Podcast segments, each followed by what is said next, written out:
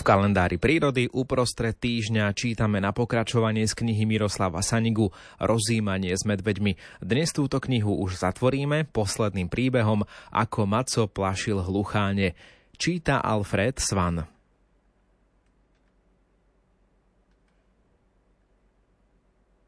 V jeden teplý augustový podvečer som sa vybral do pralesa Smrekovica na večerný prieskum vtákov – Priznám sa, že dvoj až trojhodinová prechádzka súvislými lesnými komplexmi Smrekovice patrí k mojim najobľúbenejším. Prastará Smreková hora mi odhalila nejedno prekrásne tajomstvo zo života hlucháňov. Tak to bolo aj vonen podvečer. Krátko pred piatou som vykročil medvedím chodníkom a nasmeroval si to juhozápadným svahom Smrekovice. Bol neobyčajne pokojný večer. Slniečko príjemne prihrievalo, po oblohe sa potulovalo zo pár bielučkých, pekne vytvarovaných obláčikov. Medvedí chodník sa tam spočiatku vynie pomedzi bohaté trsy smlzu.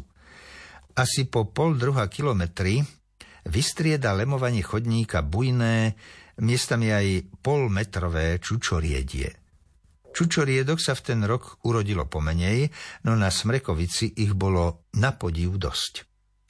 Sem do najvzdialenejšieho kúta lesa nezablúdia ani zberači. V ten podvečer som prežíval naozaj šťastné chvíle. Ako som putoval okolo masívu Smrekovice, narátal som len v tesnom susedstve chodníka až 21 hlucháňov. Bol to môj dovtedajší rekord. Počas pochôdzky ma však čakal navyše krásny zážitok s medveďom. V Klenovcovom úplaze som mal vzácnu príležitosť pozorovať tri pasúce sa hluchánie kohúty. Pokojne sa hostili na čučorietkach a ja som sa priam vyžíval v pohľade na ne.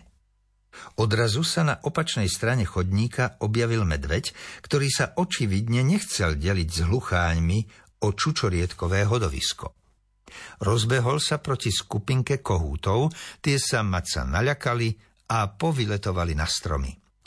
Medveď sa ešte postavil na zadné a prednými labami sa im pohrozil. Nielen hlucháne, ale najmä ja som na macové grimasy doslova zízal. Zvieratá a ľudia majú, zdá sa, veľa spoločných črt v správaní. Ak sa teraz pohnem, aj mňa bude medveď považovať za konkurenta, ktorý mu chce ujedať z čučoriedkového koláča a môže mi to zrátať, pomyslel som si v duchu. A tak som radšej zostal sedieť ako skamenený a čakal som, čo sa z konfliktnej situácie vyvinie. Medveď sa začal popásať na čučoriedí a hlucháne sa len smutne prizerali zo stromov. Keď ich obraz hodujúceho maca umrzel, jeden po druhom odleteli zo stanovišťa na svoje hradovacie stromy. Ak som chcel vtedy dokončiť výskum, musel som sa aj ja potichu pobrať svojou cestou.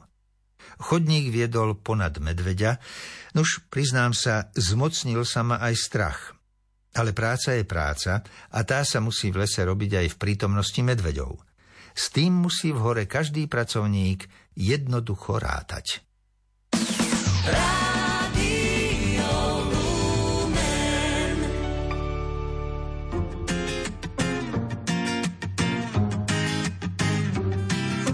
Na skale sedím, na skale vysoký, svet odtiaľ zdá sa, krásny a šíri, na skale sedím Dívam sa iba tak, tiene sa niekam odrazu skryli.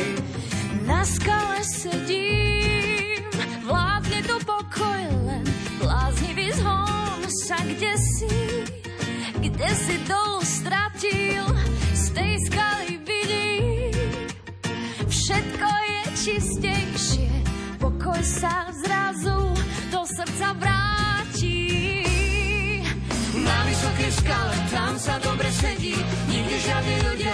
iba slnko svietí.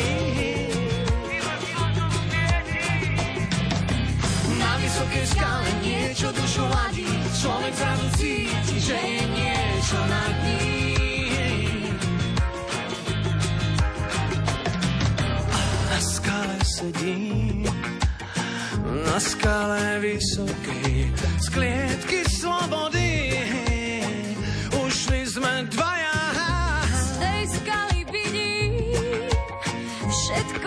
čistejšie. Pokoj sa zrazu do srdca vráti. Na vysokej skale, tam sa dobre sedí, nikde žiadni ľudia, iba slnko svieti.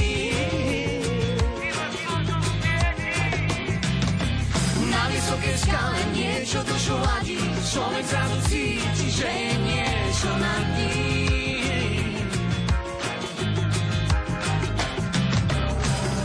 Iba so pár mračien, okolo mňa sa ženie. Ale ľahký Vánok pofukuje jemne. Na vysokej skale, tam sa dobre sedí, nikde žiadni ľudia, iba slnko svieti.